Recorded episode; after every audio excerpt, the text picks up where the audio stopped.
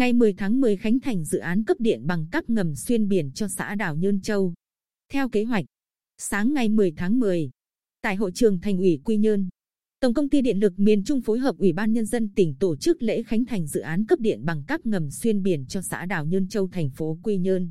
Dự án cấp điện bằng cáp ngầm xuyên biển cho xã đảo Nhơn Châu do Liên minh châu Âu tài trợ, với tổng kinh phí thực hiện gần 351,5 tỷ đồng. Dự án này được Bộ Công Thương và Tập đoàn Điện lực Việt Nam giao cho Tổng công ty Điện lực miền Trung làm chủ đầu tư. Công ty Điện lực Phú Yên và Công ty Điện lực Bình Định cùng các đơn vị có liên quan tham gia thực hiện từ tháng 4 năm 2020.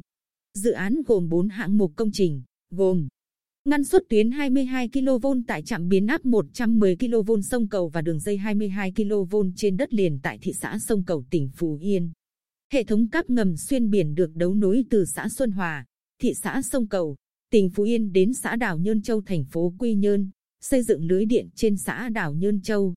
Hệ thống viễn thông và các quang thông tin truyền từ xã đảo Nhơn Châu về thị xã sông Cầu để giám sát hoạt động.